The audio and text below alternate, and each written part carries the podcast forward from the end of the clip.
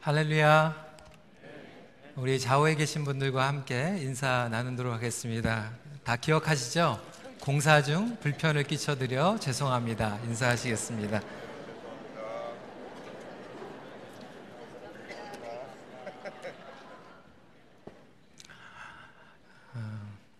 새로운 표준을 향하여 하나님은 공사 중 오늘 아홉 번째 메시지입니다. 어, 오늘 제목은 어, 새로운 은혜의 옷입니다. 어, 옷에 대해서 제가 설교를 하기 때문에 이렇게 옷을 입고 나왔습니다. 아, 너무 감사한 것은 이제 성도님들이 저를 잘 믿어주셔가지고 제가 뭐를 입고 나오든지 무슨 뜻이 있겠지 이렇게 생각을 해주셔서 얼마나 감사한지 모릅니다. 하나님의 은혜의 옷을 입으십시오. 은혜의 옷을 입으면 우리의 삶 전체에 하나님의 은혜가 스며 들어가기 시작합니다. 어, 지난주에는 은혜의 습관이 왜 중요한지 말씀을 드렸죠. 에베소서를 저희들이 쭉 공부해 나가면 하나님께서는 이미 하나님의 놀라운 은혜를 우리에게 부어주시기로 작정하시고 저와 여러분들을 택하심을 믿으시기 바랍니다. 우리를 자녀로 택하시고 그것으로 끝난 것이 아니라 매일매일 우리의 삶 가운데에서 풍성하고 충만한 은혜를 부어주시고 계시다라고 하는 거예요. 지난주 저희들이 말씀을 나눈 것은 그렇다면 하나님께서 우리에게 이렇게 풍성한 은혜를 부어주신데도 불구하고 왜 저와 여러분들이 은혜에 메말라 있는가? 그것은 은혜의 습관을 훈련하지 못하고 있기 때문에 그 은혜가 메말라 있는 것입니다. 그래서 세 가지를 저희가 강조를 했죠. 예배소 4장에 세 가지를 이야기하고 있는데 처음에 뭐였죠? 벗고 마음을 새롭게 하고 그리고 다 잊어버리셨어요. 하여튼 제가 별의별 짓을 다 하는 이유가 기억하시게 하려고 그래서 뭐 처음에요? 벗고 마음을 새롭게 하고 새로운 옷을 벗었던 옷을 입는 게 아니고 벗고 마음을 새롭게 하고 새로운 은혜의 옷을 입는 것입니다. 이 새로운 은혜의 옷은 저와 여러분들의 힘으로 절대로 만들 수 있는 것이 아니에요. 하나님께서 그것을 아시고 예수 그리스도의 십자가의 구속과 부활의 능력으로 이 은혜의 옷을 저희들에게 완성시켜 주셨고 우리에게 입혀 주시는 것입니다. 그래서 저와 여러분들은 주님께서 만들어 주신 이 은혜의 옷을 매일매일 입는 것이 중요합니다. 내가 예수님을 처음 영접했을 때만 그것을 입는 것으로 끝나는 것이 아니라 은혜의 습관이라고 하는 것은 매일매일 삶 가운데에서 이 새로운 은혜의 옷을 입는 것이죠. 돌아온 탕자에게 그 돼지 냄새 나는 그 옷을 벗겨주고 아버지께서는 새로운 아들의 신분이라고 하는 것을 알려주는 옷을 입혀주셨고 그리고 나서 거룩한 아버지의 아들로 합당한 삶을 살아가라고 명령하고 있는 것입니다. 그래서 여러분 이 옷에는요 굉장히 걸맞게 입는 것이 중요합니다. 오늘도 제가 이렇게 설교를 하면서 걸맞지 않는 옷을 입으니까 굉장히 좀 뭔가 어색하게 느껴지실 거예요. 결혼식을 할 때 신부가 입는 걸맞는 웨딩 드레스가 있습니다. 만약에 신부가 웨딩 드레스를 입지 않고 막 이상한 뭐 청바지를 입든다든지 미니스커트를 입고 오면 좀 걸맞지 않는다라고 생각할 수 있을 거예요. 어떤 분들은 새 옷을 입어가지고 좀 컬러가 있고 색깔이 많이 있는 옷을 좀 자랑하고 싶지만 장례식에 갈 때는 장례식에 걸맞는 옷이 있습니다.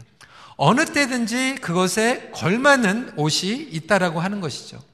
거기에서만 끝나는 게 아닙니다. 이 옷은 너무나도 그 사람의 책임을 나타주는 그런 기능적인 역할을 할 때가 있습니다. 예를 들어서 군인이 군복을 입었다라고 하는 것은 군인의 책임과 기능을 알려주고 있는 것입니다. 소방관이나 경찰관이 그들의 옷을 입었을 때도 마찬가지로 그들이 사람들을 도와주고 보호해주는 기능을 그들이 인식하게 하는 것입니다. 목사가 성찬식을 그리고 세례식을 할 때 목사의 가운을 입고 한든 것은 목사가 다른 사람들보다 더 거룩해서가 아니라 하나님께서 주신 그 부르심과 기능 가운데에서 성례를 아, 하는 것입니다. 마찬가지로 우리가 입는 옷이라고 하는 것은 걸맞는 때가 있고 나름대로 주신 역할이 있다라고 하는 것입니다. 근데 성경에 보면 사도 바울이 옷에 대해서 설명을 하면서 이거보다 더 비교할 수 없는 놀라운 변화에 대해서 이야기를 하고 있습니다. 두 가지가 있는데 첫 번째는 뭐냐면 옷이 바뀐다라고 하는 것은 기능적으로만 바뀌는 것이 아니라 그 사람의 신분이 바뀐 것을 의미하고 있습니다. 예를 들어서 옛날에 우리 평민들이 뭐 왕의 특별한 조치가 있어서 어, 양반이 되었다고 치면 그 양반이 되었다고 할 때 의복을 바꿈으로 말미암아 그냥 기능적으로만 역할이 드러나는 것이 아니라 그 사람의 신분이 바뀌게 된 것을 이야기하고 있습니다. 마찬가지로 성경에서 지금 사도 바울이 옷이 바뀌었다라고 얘기하는 것은 그냥 새 옷을 입고 웨딩에 가든지 장례식에 갔든지 그러한 걸맞는 옷을 얘기하는 것으로만 끝나는 것이 아니라 그 사람이 옷은 입을 옷을 통하여서 신분이 바뀌었다라는 것을 이야기하고 있습니다. 두 번째로 또 어떠한 이야기를 하고 있냐면 그 옷을 매일매일 입으면 이것은 신비로운 능력입니다. 하나님을 닮아가게 된다라고 하는 것입니다. 성도 여러분, 이 은혜의 옷을 입고 하나님을 닮아갈 수 있는 저와 여러분들이 되시길 간절히 축원합니다. 오늘 24절에 보니까 하나님의 형상을 따라라고 이야기를 하고 있습니다. 그 은혜의 옷을 입으면 예수님을 닮아간다라고 하는 거예요. 하나님을 닮아가고 하나님의 형상을 우리의 삶 가운데에서 매일매일 드러낼 수 있는 성령의 능력이 우리의 삶 가운데에서 드러나게 된다라고 하는 것이죠. 그렇다면 여러분 도대체 하나님께서 만들어주신 이 새로운 은혜의 옷에는 어떠한 작용을 하길래 우리가 온전한 사람이 될 수 있을까? 하나님을 닮아갈 수 있을까? 궁금하지 않습니까? 오늘 두 가지에 대해서 함께 말씀을 드리려고 하는데 아직도 많은 분들이 이렇게 궁금하실 거예요. 제가 왜 계속해서 이 설교를 하면서 이 베스트를 입고 있는가? 이래봬도 이 베스트를 제가 제 아내에게서부터 선물로 받은 거예요. 은혜로 받은 거예요. 예, 사무실에서는 좀 춥다 보니까 이제 이 베스트를 입고 이제 어, 또 이제 설교를 준비하든지 하는데 또 컴퓨터에 타이핑을 해야 되니까 이게 자켓을 입고 있으면 불편해가지고 이 베스트가 얼마나 편한지 몰라요. 근데 이 베스트가 저를 따뜻해 해주는 그런 역할만 가지고 있는 게 아니라 이래봬도요, 이게 굉장히 특별한 vest예요. 이거를 벗어가지고 이렇게 reverse 해가지고 입을 수 있는 이 vest예요. 이가 한쪽만 있는 vest가 아니라 이렇게 reverse 해가지고도 여러분 참 멋있죠? 부러우시죠? 이거 어디 가서 사는지는 나중에 알려드릴게요. 근데 이게 reverse 해서만 입을 수 있는 게 아니라 여기가 이게 water resistance입니다. 그래서 눈이 올 때 또 이거를 입고 가도 이게 젖지가 않는 그러한 굉장히 특별한 베스트예요. 근데 제가 이렇게 보여드리는 이유는 이 옷이 한쪽으로만 기능을 하고 있는 것이 아니라 양쪽으로 reversible 기능을 하고 있는 것 같이 하나님께서 주신 새로운 은혜의 옷에는 두 가지의 기능을 한꺼번에 하고 있다라고 하는 거예요. 그 두 가지의 기능이 무엇인가? 첫 번째는 뭐냐면 하지 말아야 할 것을 우리에게 알려주고 해야 할 것을 알려주고 있다라고 하는 거예요. 영어로 보면 stop doing 알려주고 있고 또 start doing도 알려주고 있다라고 하는 것이죠. 사도 바울은 이 은혜의 새 옷을 입으라 그러면서 그러므로 어떠한 삶을 살아가는가 실제적으로 보여주면서 stop lying 그것으로 끝나는 것이 아니라 start speaking truth 거짓을 말하지 말라. 그런데 참된 것을 말하라. 도둑질 하지 말라. 선한 일을 하라. 더러운 말을 하지 말라. 선한 말을 하라. 오늘 본문에 나와 있는 내용들을 쭉 보시면 이게 한 쌍으로 되어 있다는 거예요. 반쪽으로 되어 있는 것이 아니라 온전하게 양쪽을 이야기하고 있습니다. 여러분, 우리 부모님들도요, 자녀들 키울 때 그렇게 많이 하잖아요. 싸우지 말라. TV 보지 말라. 게임 많이 하지 말라. 나쁜 친구 사귀지 말라. 이렇게 하지 말라는 거에 대해서는 끊임없이 얘기를 하고 있는데 사실상은 이 은혜의 옷을 입으면 어떻게 되냐면 싸우지 말라라고 끝나는 것이 아니라 엄마 아빠가 사랑을 해요. 애들 보는 앞에서 서로 사랑하고 섬기면서 이렇게 사랑하는 거야를 보여주게 된다라고 하는 거예요. TV 보지 말라라고 끝나는 것이 아니라 엄마 아빠가 시간을 어떻게 하면 건전하게 건강하게 아름다운 관계를 빌드업할 수 있는지 보여줄 수 있다라고 하는 것이죠. 나쁜 친구 사귀지 말라라고 끝나는 것이 아니라 주 안에서 그러면 영적인 프렌십은 어떠한 것인지 목장을 통하여 식구들을 통하여서 보여주면서 그렇게 살고 싶을 정도로 그러니까 우리 자녀들이 가정에서 보였을 때 나는 엄마 아빠처럼 안 살 거야. 나는 저렇게 되지 않을 거야 라고 끝나는 것이 아니라 나는 엄마 아빠처럼 살고 싶어. 난 저렇게 신앙생활 하고 싶어 라고 할 수 있는 것이 온전한 은혜의 옷이라고 하는 것입니다. 그 당시에 종교 지도자들은 많은 사람들에게 이거 하면 안 된다, 저거 하면 안 된다, 율법을 어기면 안 된다라고 계속해서 하지 말라, 하지 말아야 되는 것들에 대해서 얘기하고 있었습니다. 근데 예수님께서는 오셔가지고 종교 지도자들에게 바리새인들에게 하지 말라라고 가리키시는 걸로 끝나는 것이 아니라 어떻게 사랑하고 어떻게 연약한 사람들을 섬기고 어떻게 하면 용서하는 것을 배우셨고 그 예화로 돌아온 탕자의 이야기를 하면서 돌아오는 탕자들이 돌아올 때는 어떻게 하면 그들을 회복시키는가에 대해서 몸소 이야기로 보여주셨다라고 하는 것입니다. 여러분 교회에서도 마찬가지예요. 오늘 한국에 청년들이 많이 떠난다라고 걱정들을 하고 있습니다. 여러분 왜 청년들이 떠나고 있습니까? 교회에서 가리키는 게 하지 말아야 되는 거에 대해서 너무나도 많이 가리키고 있는데 청년들에게 이렇게 살아야 됩니다. 이것이 우리가 가야 될 방향입니다. 미래에 대한 꿈과 비전과 선교에 대한 그런 놀라운 하나님의 말씀을 제시하지 않으면서 하지 말라는 것만 계속해서 얘기하다 보니까 청년들이 아, 교회 안에는 희망이 없구나 라고 생각하면서 떠나는 것은 아닌지 저와 여러분들이 한번 생각해 볼 필요가 있다라고 하는 것입니다. 여러분 성경에 보니까요. repent라고 얘기하고 있지만 repent로 끝나는 것이 아니라 우리에게 회복의 메시지를 주고 계십니다. 회개하면 동시에 회복의 말씀이 있다라고 하는 거예요. 여러분 제가 아, 이번 금요일 토요일 저희 EM 리더들이 아, 내년도 이제 정책 수양회를 갔다가 왔어요. 근데 downtown 스탭들, uptown 스탭들하고 같이 시간도 보내고 이제 아침 식사를 하면서 이야기를 듣는데 우리 uptown에 있는 우리 목회자 한 분이 파트타임으로 카운셀링을 하고 있어요. 크리스천 카운셀링 센터에서 상담을 하고 있어요. 그래서 요즘은 어떠한 이슈로 이제 상담을 많이 하는가 제가 궁금해가지고 어제 아침 먹으면서 어떠한 클라이언트들이 오는지 제가 들었는데 놀랐어요. 얘기를 하니까 요즘 크리스천 카운슬링 센터에 모슬렘들이 온다라고 하는 거예요. 그러니까 크리스천 카운슬러들이 조금 당황이 되잖아요. Did you know that this is a Christian counseling center? 근데 모슬렘들이 I know. 그런데 온다라고 하는 거예요.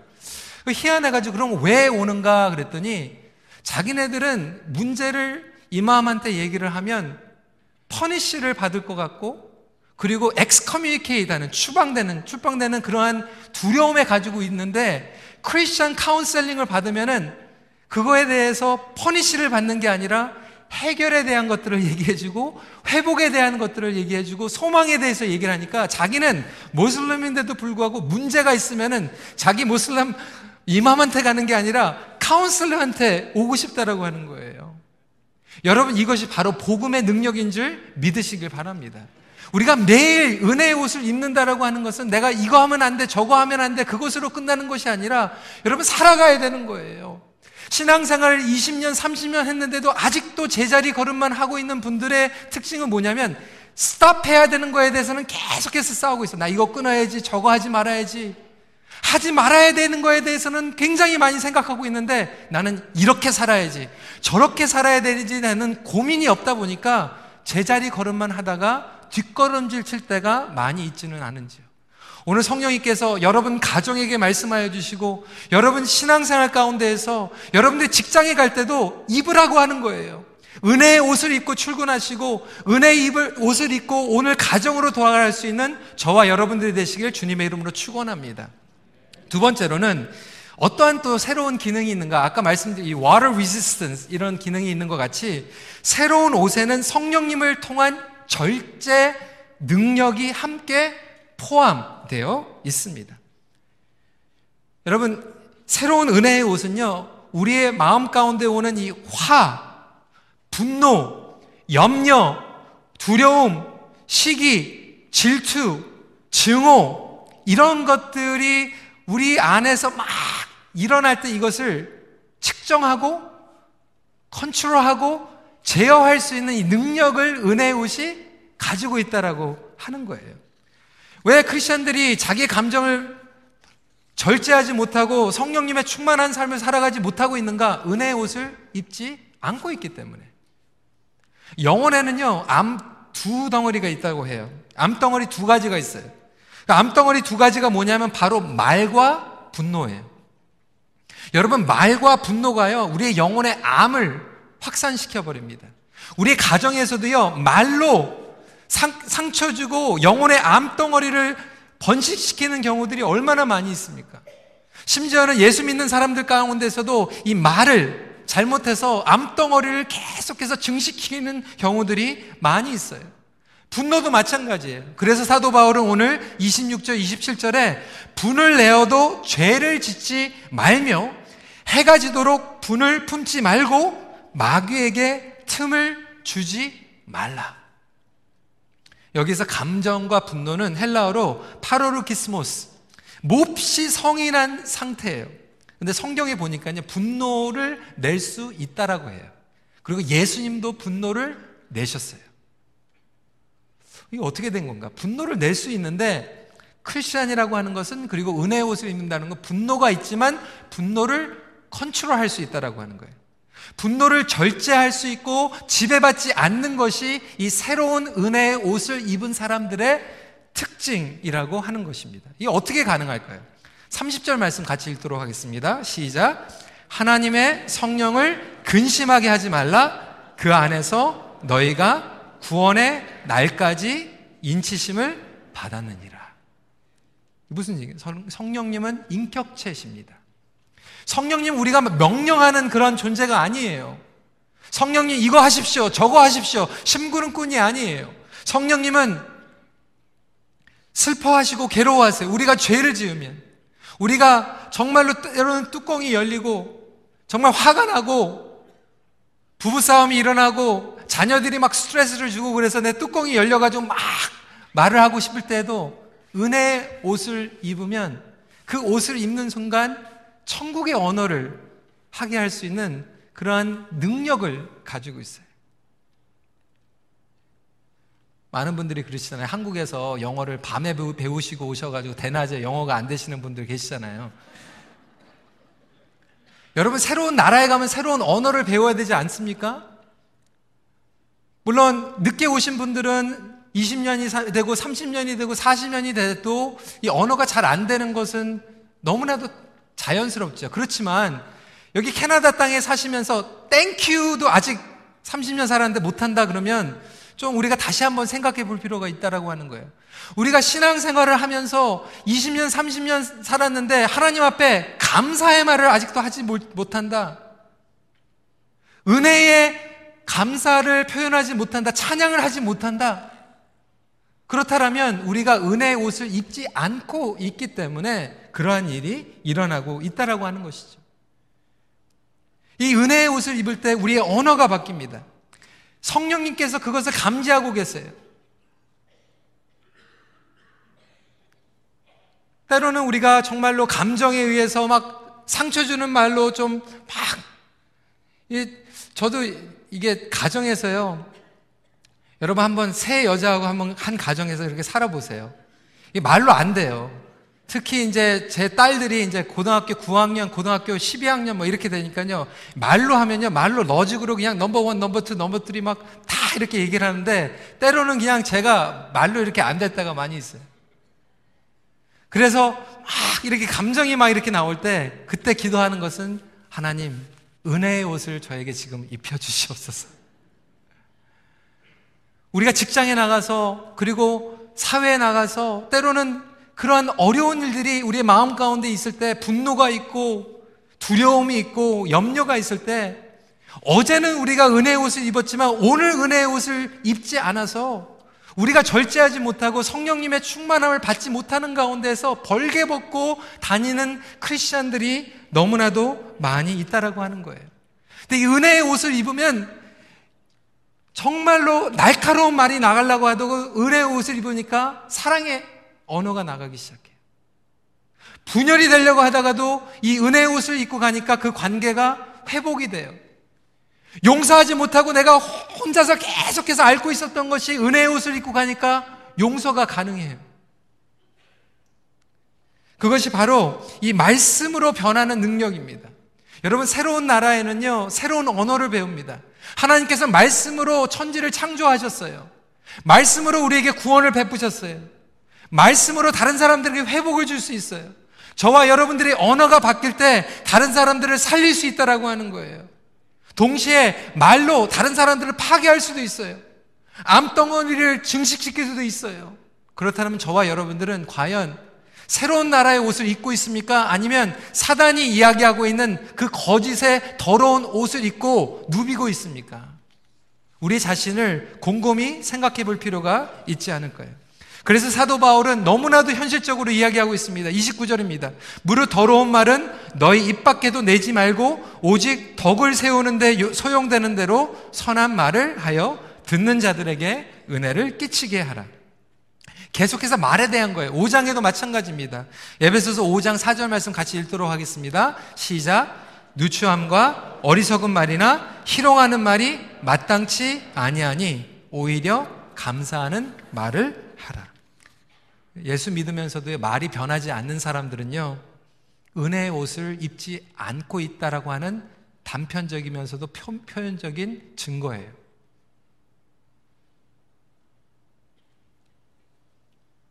그렇다면 성도 여러분, 여러분들의 대화는 어떠한 옷을 입으면서 하는 대화입니까?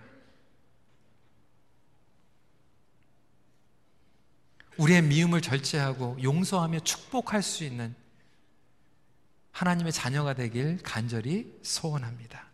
그렇게 될 때 놀라운 일들이 벌어지죠. 골로새서 3장 12절입니다. 그러므로 너희는 하나님이 택하사 거룩하고 사랑받는 처럼 긍휼과 자비와 겸손과 온유와 오래 참음을 옷 입고 저는 오늘 이 말씀을 정리하면서 예, 어렸을 때 제가 인상 깊게 들었던 그 동화 이야기를 여러분들과 함께 나누기를 원합니다. 그림 한번 보여주시고요. 여러분 이게 무슨 이야기인지 아세요? 벌거벗은 임금님이에요. 이 임금님이 옷을 너무 좋아했어요. 그래서 좋은 옷들이라고 하는 것은 다 해가지고 입고 다니는데도 마음에 채워지지가 않았어요. 그래서 전국에 정말로 최고의 옷을 만들 수 있는 사람에게 상을 주겠다고 하는데 거짓말을 하는 이 테일러가 와가지고 임금님 걱정하시지 마십시오. 제가 임금님의 옷을 만들어 드리겠습니다. 그리고 며칠 동안 그냥 막 뭐를 하는 것 같은데 뭘 하는지는 몰라요. 나중에 옷을 가져왔다고 해가지고 이 옷을 입혀주는데 아무것도 안 가져왔는데 옷을 입혀주는 신용을 하는 거예요. 이 왕이 이상해서 어, 나 벌거벗은 것 같은데 그러니까 이 테일러가 임금님 걱정하시지 마시오. 이것은 착한 사람들만 볼 수 있는 특별한 옷입니다. 갑자기 생각이 바뀐 거. 아, 이렇게 근사한 옷은 내가 처음 봤다 그러는데 신하들도 그걸 보면서요. 임금님, 벌거벗으셔서 이걸 얘기를 해야 되는데 체면 때문에 혹시 벌 받을까봐 임금님 최고로 멋있는 옷입니다. 이렇게 나간 거예요. 나중에 모든 궐밖에 있는 사람들에게 그것을 보여주기 위해서 이제 임금님이 나중에 행차를 하기 시작하죠.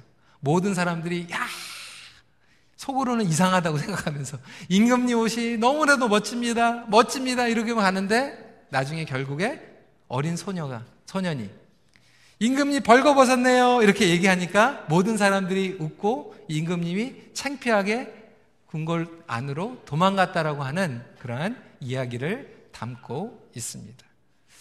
성도 여러분, 혹시 저와 여러분들이 하나님께서 우리에게 너무나도 근사한 그리고 아름다운 은혜의 옷을 만들어 주셨는데도 불구하고 정말 벗고 다니고 있는 것은 아닙니까?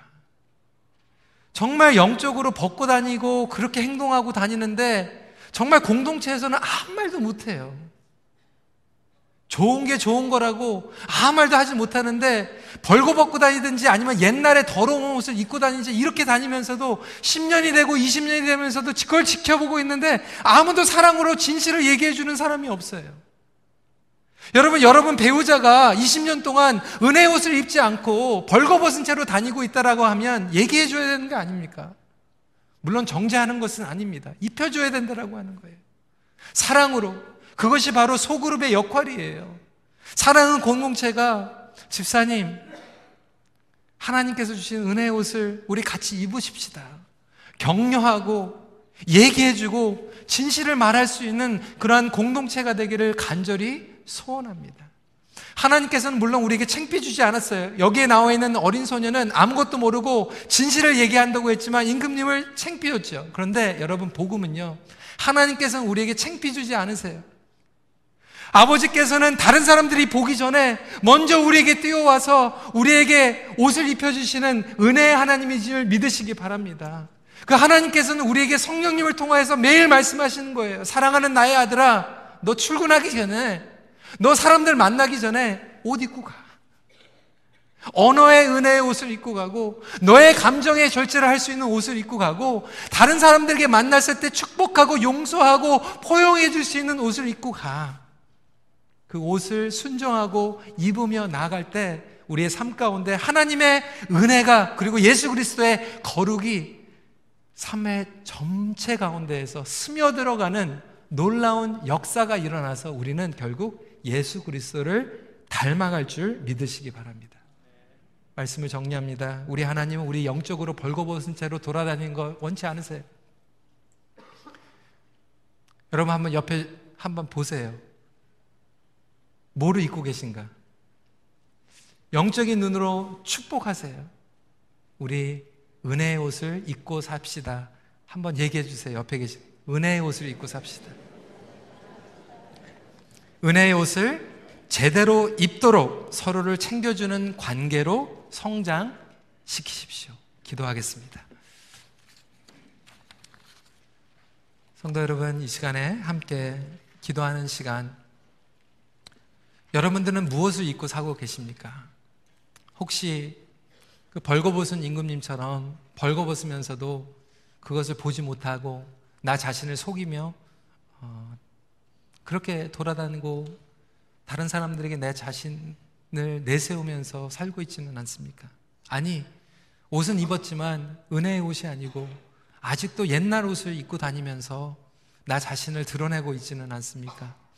이 시간에 주님의 은혜의 옷을 간절히 소원합니다라고 하는 그 기도를 하시면서 그 옷을 입을 때 보여주실 거예요. 여러분 가정에서 여러분 퍼스널리 stop 해야 될 것이 있고 start 해야 될 것이 있을 거예요.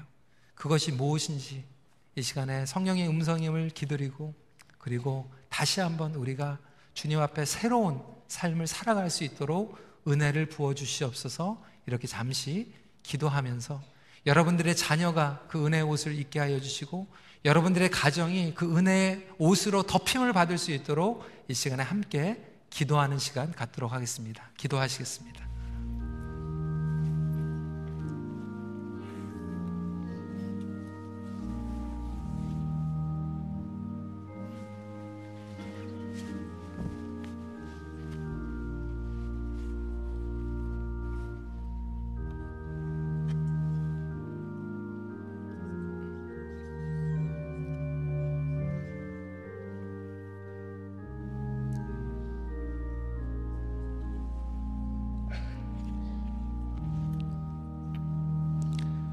하나님의 놀라운 은혜를 감사드립니다. 우리에게 보여주신 그 은혜를 우리가 날마다 더욱더 깊이 체험하길 원합니다. 오늘 성령님께서 우리 모든 성도님들에게 말씀하여 주셔서 이 은혜의 옷을 입게 하여 주시고 우리가 하지 말아야 할 것들만 바라보는 것이 아니라 해야 할 것, 살아가야 할 것들을 우리의 삶 가운데에서 은혜의 옷을 통하여 드러낼 수 있는 귀한 성도들이 될 수 있도록 인도하여 주시옵소서. 하나님을 닮아가는 모든 하나님의 자녀들이 되게 하여 주시옵소서. 예수님 이름으로 기도 드리옵나이다. 아멘. 어, 이 시간에는 아, 지난주에 아, 광고를 한 것 같이 밴쿠버에서 오신 정성자 권사님의 간증을 듣는 시간입니다. 우리 정성자 권사님께서는 너는 하나님의 메시지란다라고 하는 어, 또 책을 쓰셔서 많은 분들이 이미 읽어 보셨을 것입니다. 어, 저는 개인적으로 우리 권사님을 또 알고 몇 번 교제하는 시간들이 있었지만 어, 권사님의 간증을 처음 들어본 곳은 작년 토론토의 미랄의 밤에 참석했을 때 듣게 되었습니다.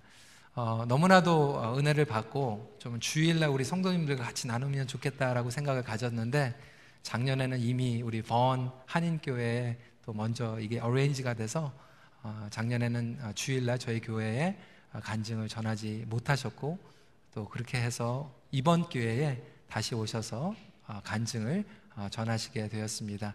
더 자세한 이야기는 우리 권사님께 또 직접 어, 듣고 어, 저희들이 은혜 받는 시간 되길 원하고요. 권사님 나오실 때 박수로 환영해 주시기를 부탁을 드립니다.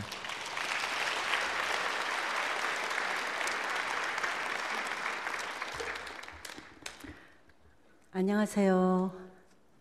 밴쿠버에서 왔습니다. 오늘 주일 예배 강단, 귀한 강단에 어, 너무나도 부족한 사람인데 이렇게 아, 서게 해주셔서 먼저 하나님께 감사드리고요. 우리 노희성 목사님 너무나 감사드립니다. 음, 제가 여기 토론토 오게 됐는데요. 어, 미랄의 밤에 오긴 했지만은 사실 여기 어, 어, 큰빛교회 오는 것에 대해서 제가 많은 기대를 갖고 왔습니다.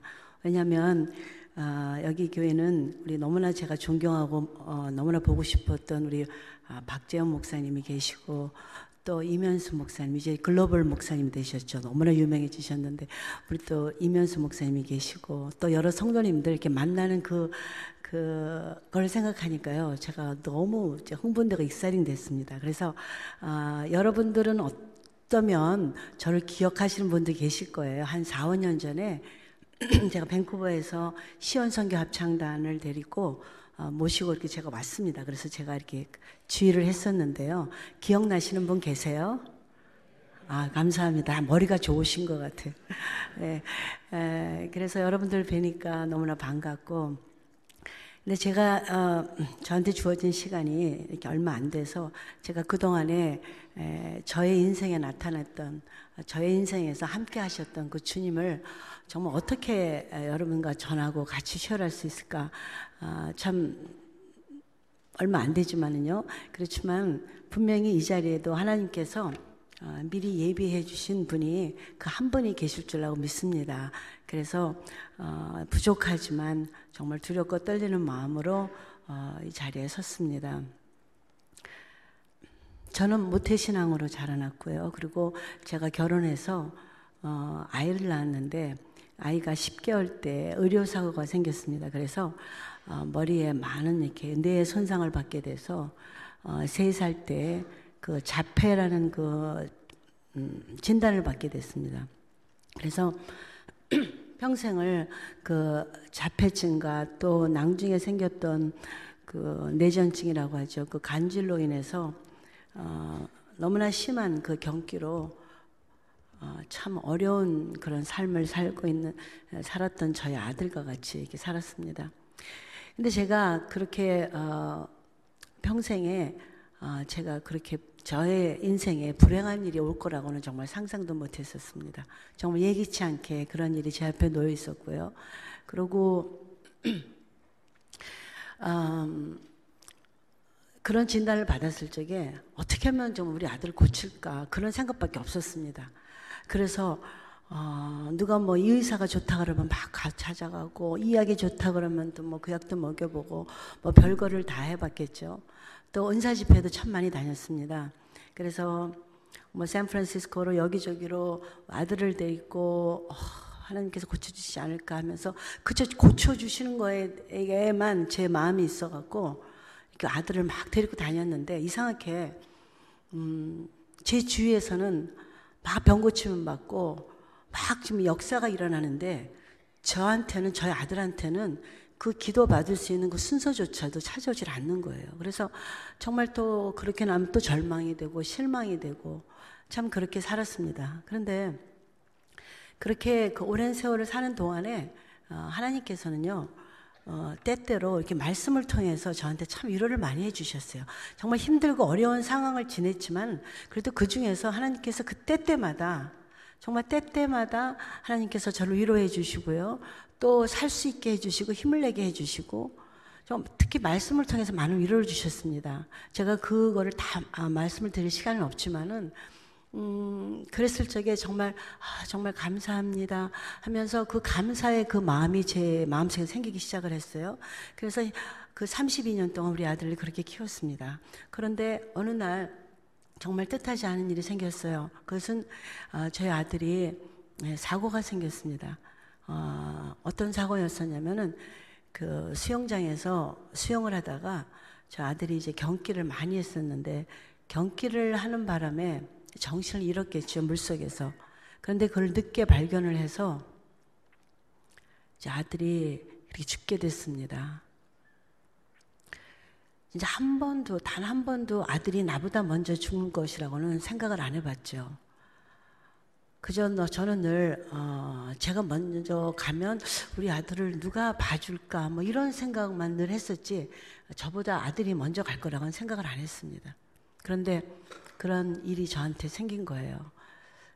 아, 정말로 음, 정말 발버둥 치고 몸부림쳐도 뭐 그것이 현실이었던 거예요. 처음에 믿어지지가 않았죠. 그렇게 갑자기 그런 일이 생겼기 때문에 아침에 멀쩡하던 아들이 그렇게 저녁에 그 싸늘한 그 시체가 됐던 겁니다.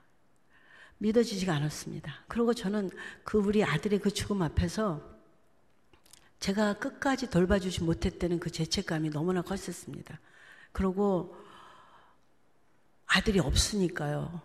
아들이 가고 나니까 그때, 그때야 비로소 내가 아들을 얼마만큼이나 사랑했나. 정말 아들이 그 고통 중에 경기로 넘어지고 막 이럴 때 고통 속에 있을 적에 난 아무것도 못해주고 그 고통을 내가 요만큼이라도 내가 알았었나. 아들이 힘들어하고 그랬을 적에 내가 얼마만큼이나 우리 아들이랑 같이 있었는지.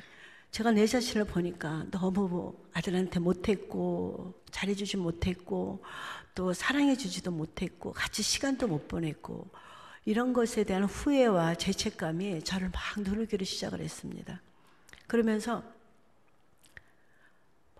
저한테 또 다시 또 들어온 것은 이렇게 갑자기 아들이 죽으니까요. 다른 아들은, 다른 딸은 또 살 수 있을까? 혹시 또 우리 다른 아이들한테도 그런 일이 생기면 어떨까 하는 그런 불안감이 저한테 막 들어오기 시작했어요. 그래서 하루가 지나는 게 얼마나 그 하루가 긴지 어쩌다가 아이들한테 연락이 안 오면 막 불안한 거예요. 그래서 그렇게 막 불안한 가운데 있는데 하나님께서는 정말 저의 인생의 가장 그 정말 최악의 그런 그 절망의 시간이었던 것 같아요. 그때 하나님께서 저를 또 다시 찾아주셨습니다. 그것은 어, 저희 아들이 아들과 같이 이제 가려고 그 가족 베케이션을 준비를 하고 있었어요. 그런데 아들은 먼저 갔죠. 저희 남편이 그래도 다른 아이들을 생각해서 준비했던 건데 가야 되지 않겠냐고. 그래서 이제 가기로 마음을 먹고 정말 무거운 마음으로 그 vacation 있는 그 장소로 갔습니다. 휴양지로 갔죠. 근데 그것은 그 카리브해 근처에 그 조그만 그 섬이었습니다. 근데 거기 다른 나라이기 때문에 거기에 제가 어, 도착했을 때는 다시 그 이민 수속을 했어야 됐어요. 이민 수속을 하려고 이렇게 이민국 앞에 있는데 저는 참 깜짝 놀랐습니다. 왜냐하면 그 사무실 앞에 이렇게 어, 성경 말씀이 있는 거예요. 그래서 제가 아, 참 신기하다. 어떻게 어, 캐나다나 미국에서는 음, 학교에서도 그렇고 공공장소에서 우리가 복음도 전할 수가 없고 기도도 못 하는데 어떻게 여기는 이렇게 공공장소에서 성경 말씀이 있나 그래서 그 말씀은 요한복음 3장 16절 말씀이었습니다. 여러분 다 암송하시는 말씀이죠. 다 같이 한번 해볼까요? 하나님이 세상을 이처럼 사랑하사 독생자를 주셨으니 이는 저를 믿는 자마다 멸망치 않고 영생을 얻게 하려 하심이라.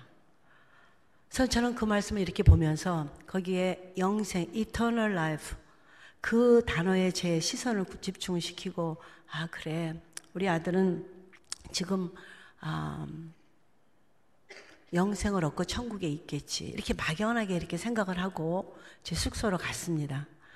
숙소로 가서 잠을 자려고 했는데요.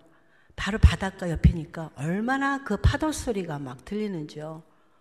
그 파도 소리가 꼭 저는 저희 아들이 참 물을 좋아하고 수영을 잘했습니다. 그리고 바다를 좋아했었어요. 근데 저희 아들이 꼭 부르는 정말 그런 소리 같았어요. 그래서 너무너무 괴로웠습니다. 거기에 있는 그 아름다운 장소인데요. 저한테는 너무나 괴로웠었어요. 그래서 아 정말 잘못 왔구나 하면서 밤에 잠을 잘라서 다시 일어났습니다. 침대에서 다시 일어나서 주님께 무릎을 꿇으면서 뭐 기도도 아니고 하나님 어떻게 하시겠습니까? 하나님 저는 이제 못 살겠습니다. 주님께서는 저한테 32년 동안 아들을 키우면서 저한테 꼭 주셨던 말씀이셨어요. 저는 그게 하나님이 저한테 주셨던 말씀이라고 생각하고 저는 그 말씀을 늘 힘들 적마다 묵상하고 외우고 또 다시 되씹고 하면서 그 말씀에 저는 참 위로를 받았었습니다. 그거는 예레미야 29장 11절 말씀입니다. 나 여호와가 말하노라 너를 향한 나의 생각은 내가 하나니 재앙이 아니고 평안이라 너의 미래에 소망을 주려 하려 하심이라. 저는 그 말씀 중에서 거기에 있었던 그 단어, 계획이라는 단어, 그 플랜이라고 써 있는 그 단어가 저는 너무나 좋았습니다. 주님께서 우리 아들한테 계획이 있었구나. 라고 살고 살았는데, 이제 우리 아들이 죽은 거예요. 그러니까, 하나님, 이제 우리 아들은 이제 죽었는데, 이제 끝입니다. 그런데 하나님 무슨 계획이 있고 무슨 저한테 평안을 주십니까? 저는 못 살겠습니다. 저는 빨리 아들한테 가고 싶습니다.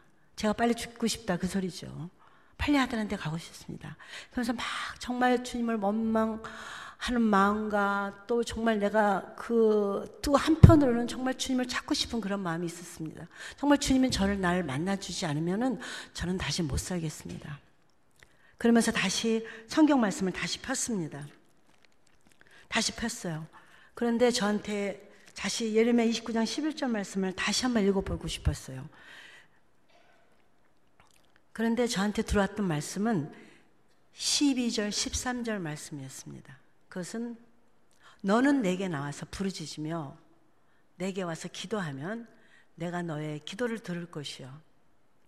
너가 전심으로 나로 찾고 찾으면 나를 만나리라. 저는 그 말씀을 또 붙잡았습니다. 주님, 주님 전심으로 붙잡습니다. 주님 아니면 난 죽습니다. 그러면서 정말 주님 앞에 매달리며 기도를 했습니다. 주님 앞에 소원을 아렸습니다. 주님, 저는 우리 아들이 죽을 때 굿바이도 못하고 그렇게 사고로 죽었지 않습니까?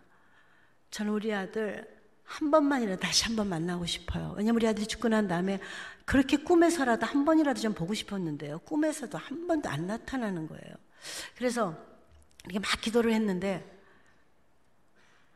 그러면서 아침에 제가 새벽에 잠깐 잠을 잤습니다. 그랬는데 정말 놀랍게 꿈에 우리 아들이 나타났어요. 하나님이 저의 기도 응답을 해주셨어요. 그런데 그냥 나타난 것도 아니고요. 저희 아들이 정말 깊 기쁜 모습으로 저 아들은 찬양을 너무 좋아했습니다. 찬양할 적에는 그 얼굴이 정말 해와 같이 빛났었어요. 근데 그런 모습으로 환한 모습으로 제 앞에 나타났습니다. 그랬는데 거기에다가 저 아들이 아무래도 그 자폐가 있기 때문에 약간 우둔하고 좀 그런 게 있죠. 그런데 저 앞에 나타난 우리 아들은 정말로 늠름한 육군 사관학교의 생도가처럼 얼마나 저희도 좀 키가 이렇게 좀 컸습니다. 그래서 그 위에서 저를 내려다 보는데 완전히 정상의 모습으로 그렇게 환한 모습으로 저를 내려다보고 있는 거예요.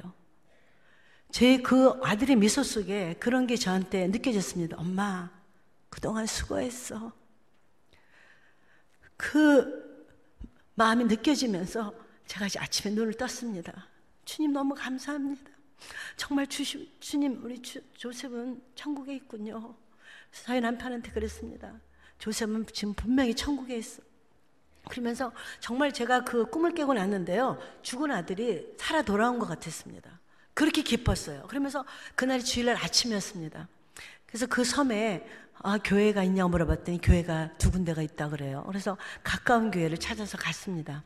근데 거기는 그 원주민들, 대부분의 흑인들이 계셨는데 한 7, 80명 모이는 작은 교회였었어요.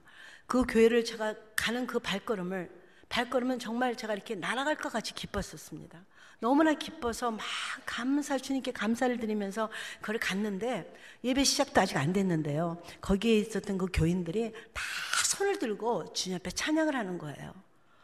저는 그 모습을 보면서 거기를 들어가면서 저도 똑같이 왜냐하면 저도 주님 앞에 받은 은혜가 너무 많고 감사했기 때문에 주님 앞에 막 손을 들고 주님 감사합니다 하면서 지금 그들과 같이 찬양을 하기 시작을 했습니다.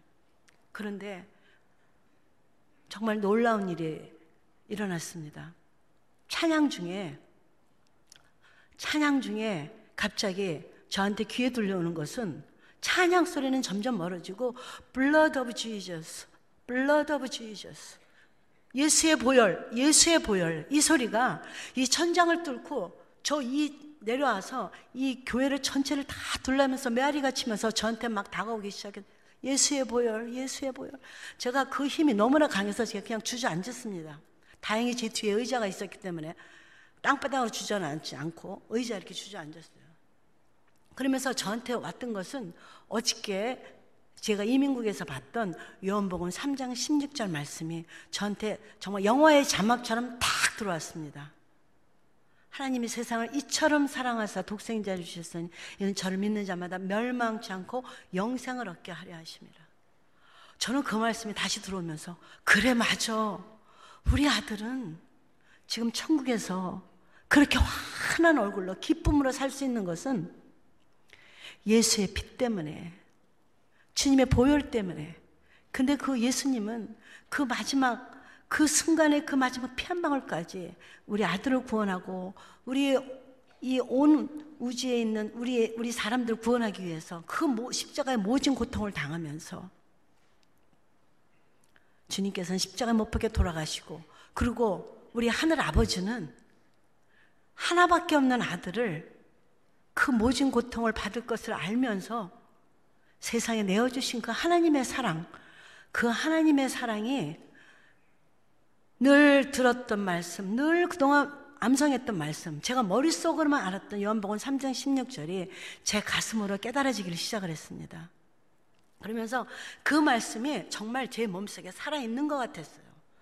그러면서 그 전까지는 제 마음속에 온 머리와 제 몸속에는 그 아들의 죽음, 제 아픔, 그거를만 꽉 차 있어서 나는 왜 이렇게 불행한가 이것만 생각하고 있었던 제 마음에 하나님께서 들어오셔서 그 하나님의 놀라우신 그 사랑이 제 마음속에 들어오니까 제가 갖고 있는 제가 갖고 있는 슬픔 이런 것은 주님의 십자가 안에서 아무것도 아니고 정말 축소되고 축소되고 축소되는 그러면서 저의 마음속에는 하나님이 주시는 평강이 임하는데요. 그 하나님이 주신 평강이 임하는데 그 기쁨은 정말 이루 말할 수가 없었습니다. 어떻게 아들을 잃고 이런 기쁨을 가질 수가 있겠습니까? 정말 하나님만이 할 수 있습니다. 하나님의 은혜는 저의 고난을 하나님의 영광으로 바꿔주셨습니다. 너무너무 감사했습니다. 주님 감사합니다. 그러면서 제가 생각했던 것은, 아, 우리 조셉, 우리 아들은 나같이 이렇게 연약하고, 나같이 죄 많은 것, 나같이 아무 것도 알지 못하는, 그렇게 평생을 교회를 다니고 정말 주님을 안다고 했지만 정말 사랑을 한다고 했지만 사랑하지도 못하고 정말 이렇게 죄 많은 것을 정말 깨우쳐 주기 위하여 하나님께서 우리 가정에 보내주신 나한테 보내주신 하나님의 선물이며 우리 가정에 보내주신 선교사였구나. 우리 아들을 생각하며 너무너무 주님 앞에 감사를 드렸습니다. 그러면서 저는 우리 아들을 통해서 배운 깨달음이 가르침이 너무나 많았습니다. 하나님께서는 저를 우리 아들을 통해서 그래서 제가 책 제목도 너는 하나님의 메시지란다. 아들을 통해서 하나님의 메시지를 저는 깨달았습니다. 저는 우리 아들 덕분에 정말 고통받는 자. 제가 그렇지 않다면 우리 가정에 우리 장애가 장애 알을 주지 않았다면 제가 어떻게 장애 가정의 그 마음을 알겠습니까? 알 수가 없죠. 그런데 저희 하나님께서 저한테 그 장애 알을 우리 가정에 줬기 때문에 그 고통 속에서 얼마나 힘든지 몰라요. 여러분들 주위에 장애가 있으신 분이 있거나 아니면은 어, 세리시나 어, 목장에서 그 여러분들 기도해 주시고 많이 기도해 주시고 위로해 주세요. 정말 하루하루의 그 삶이 너무나 너무나 어렵습니다. 저는 그 어려운 삶을 살면서 제가 고통 속에서 다른 사람의 고통을 같이 느낄 수가 있었습니다. 같은 고통이 아니더라도 정말 암 말기에 있는 정말 그 병 중에 고생하고 있으시면 그들의 그 고통이 저의 고통으로 다가오면서 정말 제가 그들을 위해서 기도를 할 때는 저의 저의 고통같이 그렇게 느껴지게 됐습니다. 이것이 제가 고통받은 자의 하나님께 준 축복 같아요. 그 고통을 제가 느낄 수가 있었습니다. 그래서 하나님께서 이런 마음을 줄 수, 주었고요. 또 우리 아들을 통해서 저희 아들은 말씀드린 것처럼 그렇게 경기를 너무 많이 했습니다. 이상하게 저희 아들 경기는 요즘은 그렇게 수술로도 고칠 수 있다는데 아, 아들이 그 경기는 이렇게 머리에 다 이렇게 분포가 되어 있기 때문에 수술로 고칠 수가 없고 약으로도 맥시멈을 약을 먹었는데도 그게 듣질 않는 거예요. 그랬는데 어떤 날은 정말 밤에 10번, 12번 경기할 때가 있어요. 한 시간에 한 번씩 할 때도 있습니다. 그럼 밤새도록 경기를 하면서 정말, 정말 생과 사의 정말 그런 격투 같은 그런 밤을 보내고 아침에 일어났을 적에 아침에 저희 아들이 눈을 떴어. 어떤 날은 정말 이 아들이 아침에 살을 수 있을까? 아침까지 정말 갈 수가 있을까? 그런 생각을 하며 아침을 맞이했을 때, 정 우리 아들이 방글이 웃으면서 그 아침을 맞았을 때, 그 아침은 저한테, 저희 아들한테는 정말 백만 불을 주고도 살 수 없는 그런 아침입니다. 우리 보통 사람들, 우리는 그저 어저께 밤에 잤다가 오늘 아침에 의리의 눈을 뜨면 아침이려니 그런 아침하고는 그렇게 맞는 아침하고 저희 아들의 맞는 아침은 정말 비교도 할 수 없는 그런 아침이죠. 우리 그렇게 정말 일상 속에 감사함을 잊고 살 때가 너무나 많이 있죠. 그래서 그렇게 정말 하나님께서 주신 하루, 이 하루가 얼마나 소중하든지 정말 하나님께 주신 하루를 얼만큼 내가 이 순간순간 웨이스팅하지 말고 나의 주인이 되시는 정말 과거에는 제가 나의 인생이 인생이 제가 주인인 줄 알았었어요. 제가 마음 먹으면 되는 줄 알았어요. 근데 이런 고통을 통해서 아 나의 인생의 주인은 내가 아니고 하나님이시로구나. 하나님께서 이 일을 행하시는 분은 하나님이시라 그랬고 그렇으니까 저는 그저 주님 안에서 주님께서 나한테 주신 환경 속에서 성경에 보니까 그런 말씀이 있더라고요. Do everything without complaining or arguing. 저는 그런 말이 있는지 몰랐어요. 어떤 때 때때로 영어 말씀이 더 이렇게 잘 들릴 때가 있더라고요. 빌립보서에 있는 말씀을 보면서 맞아. 주님께서 행하시는 일, 주님께서 기쁨, 기뻐하시기 위해서 행하시는 그 일에 정말 complain 하지 말고 우리가 순정하면서 주님이 하시고자 하는 그 일을 끝까지 인내하면서 했을 적에 정말 주님께서 그 계획하신 크고 엄밀하신 그 비밀한 그 일을 나를 도구를 통하여 여러분들을 도구를 통하여서 주님의 뜻을 나타내는 것 정말 너무나 감사했습니다. 그래서 아 정말 고난은 정말 고난은 기다림 같아요. 고난을 정말 인내를 낳고 인나는 연단을 낳고 연단은 소망을 주신다 하 하신다시는 그 로마서에 있는 말씀처럼 우리가 그 고난을 통과했을 적에 하나님께서 계획하신 그 모든 일이 우리를 통해서 이루어지는 것을 보며 정말 너무나 주님 앞에 기쁨과 정말 기뻐하며 주님께 찬양을 돌릴 수가 있었습니다. 그래서 여러분 잘 아시는 말씀이겠지만은 그 야고보서에 있는 말씀 있죠. 야고보서에 보면은 그 1장 2절 3절의 말씀을 보면은 형제들아 너희가 여러 가지 시험을 받으면 기뻐하라. 참 어떻게 시험을 받고 고난이 오는데 기뻐할 수가 있겠습니까? 그런데 참 힘들죠. 그런데 이는 너희 믿음의 시련이 인내를 만들어내는 줄 알라. 인내를 온전히 이루라. 너희를 온전하고 구비하여 조금도 부족함이 없게 하려 하십니다. 주님께서 주신 고난은 목적과 뜻이 있는 것이고 우리를 온전하게 하려 하심이라는 그 말씀이 있습니다. 너무 감사한 말씀이 너무 감격의 말씀이죠. 그래서 이 자리에 혹시라도 고난의 그 시간을 지나가시는 분이 계시다면 고난을 당했을 때 정말로 너무 어렵죠. 생각지도 않은 불행이, 정말 생각지도 않은 일이, 고통스러운 일이 내 앞에 있을 적에 힘들고, 정 어떤 때는 그 절망의 늪에서 그냥 그대로 일어나, 일어나지 못하고 그냥 그대로만 있고 싶을 때도 참 많이 있죠. 그렇지만 거기에서 일어나셔서 그래서 주님께서 예비하신 것, 그 이루시기 바랍니다.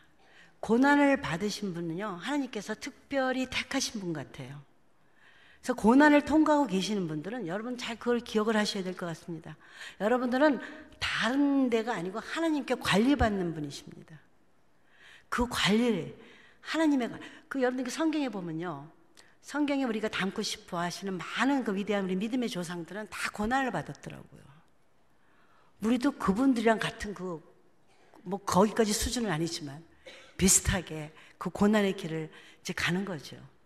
근데 그 고난을 지나갈 적에 우리가 그 고난 속에서 우리의 정말 그 생명이 되시는 우리의 소망되는 그 십자가를 봤을 적에는 어떠한 우리한테 오는 고난도 그 십자가 밑에서는 다 산산조각이 나더라고요. 십자가 앞에서는 우리가 아무런 말을 할게 없습니다. 그래서 그 고난을 통과할 적에 여러분들 십자가를 바라보면서 정말 광야의 시대를 지나고 요단을 건너서 그래서 그 십자가의 그 고통의 예수님을 바라보면서 정말 하나님의 사랑이 내 마음속에 깨달아졌을 적에 그 안에서 내가 갖고 있는 모든 죄는 여러분 십자가 앞에 내려놓으시고 회개하시고 그리고 내 자아가 깨질 적에 비로소 어, 주님께서 원하시는 그 주님의 군사로서 용사로서 우리는 이 땅을 살아갈 수가 있는 겁니다. 그랬을 적에 말세에 주님께서 우리에게 주신 지상 명령, 우리의 주님의 증인이 되러 가신 말씀. 저도 사실 오늘 지난 어저께 오고 아침 예배하고 세 번째 지금 제 간증을 합니다. 간증을 할 적마다 죽은 아이를 다시 떠올리면서 간증하는 거 어렵습니다. 어떤 때는 저도 이거 하고 싶지 않습니다, 주님. 그렇지만 저는 그것보다도 그, 그, 그 중에서 그, 그 고통 속에서 그 죽음 속에서도 행하셨던 그 하나님의 놀라우신 역사, 살아계신 하나님을 너무나 증거하고 싶은 거예요. 그래서 아직까지도 이것을 모르시는 분이 계시다면 저는 정말로 어, 정말 그 주님은 살아계시고 우리가 아무리 고통 속에 있다 할지라도 그 가운데서도 정말 주님 우리 함께 계시고 어떠한 고난과 어떠한 고통이라도 그거 그것은 정말 주님께서 좋으신 뜻을 가진 주님께서 그 계획을 갖고 분명한 목적이 있고 뜻이 있다는 거. 그저 우연이 된 거 아니고 분명한 목적과 뜻이 있다는 것을 여러분들 알고 싶어요. 그래서 힘들지만 또 요번에 또 왔습니다. 여러분들 아무쪼록 정말 주의 군사가 되셔서 이 땅에서 사시는 동안에 정말 하나님 아버지만 증거하면서 살아계신 하나님을 증거하시면서 정말 사명자로 또 간증자로 사시는 여러분들의 귀한 삶이 되셔서 정말 죽도록 충성하셔서 생명의 멸류관을